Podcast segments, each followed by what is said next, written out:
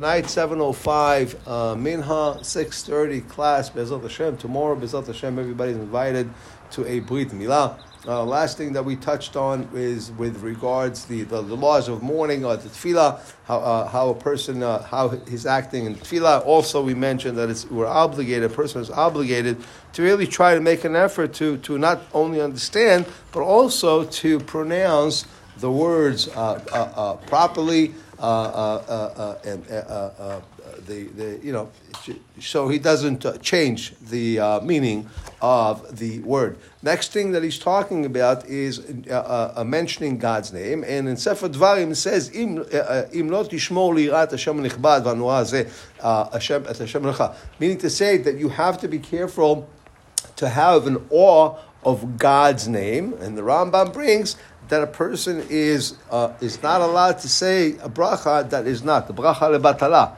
So he says. So he says that a person has to be, be, be, be, careful, and not only that though, that a person really he says that when you're mentioning God's name, that almost your whole body should be shaking. That who am I to have you know this chud to, to mention God's name? Now he says this when there's, there's two when we pray there's generally two names that we use Amonai and Elokim. So he says when you mention the Amonai, that you say that, that you have a, a, a kavanah in your head that he is the master of all, he is, was, and will be. And when you you you, you mention this, the, the, name Elokim, that he is the uh, Baal Yecholet, that he has the ability to do everything that he wants. Because we know the Elokim is generally from the side of judgment.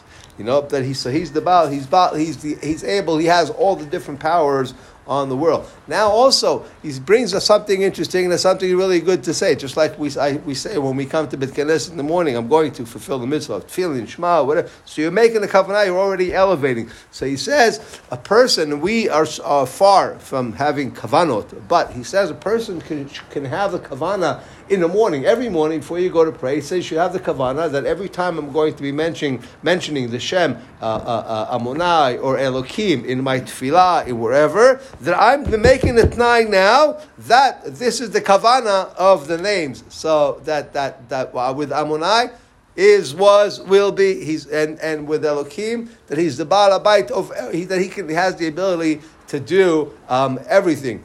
Also, one more, uh, two more things, real quick. He says, uh, with regards now, if you're sitting and learning, if you're sitting and learning in the Gemara and there's, a pasuk uh, or in the Mishnah there's a pasuk, then you are allowed to mention God's name the way it is reading. Or if you are making a drasha and you're going to bring a pasuk from the uh, from the uh, from the uh, from uh, from the Torah or someplace, you can mention God's name in that uh, pasuk. Uh, but if you're learning Gemara, let's say you're saying brachot or different things like that, then at that point you, you use Amonai or Elokim. You don't say God's name.